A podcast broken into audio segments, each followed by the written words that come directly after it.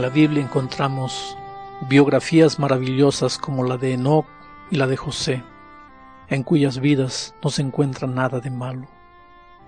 Sin embargo, también encontramos biografías como las de Pedro, que traicionó a Jesús, o la de David, que se hundió en el pecado del adulterio y del asesinato.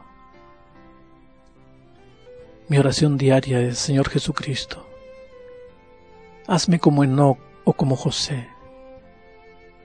Pero si por esas cosas de la vida yo no puedo ser ni como Enoch ni como José, por lo menos hazme como Pedro o como David, que conocieron el otro lado de la vida, supieron lo que era derrota, culpa, lágrimas de arrepentimiento, pero se levantaron y continuaron la caminata cristiana.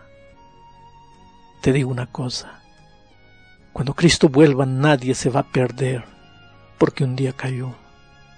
Ojalá que nunca caigas, pero si alguien se pierde será porque habiendo caído no quiso levantarse y continuar con Cristo. Por lo tanto, levántate, agarra la mano poderosa de Cristo y continúa fiel hasta la venida de Jesús.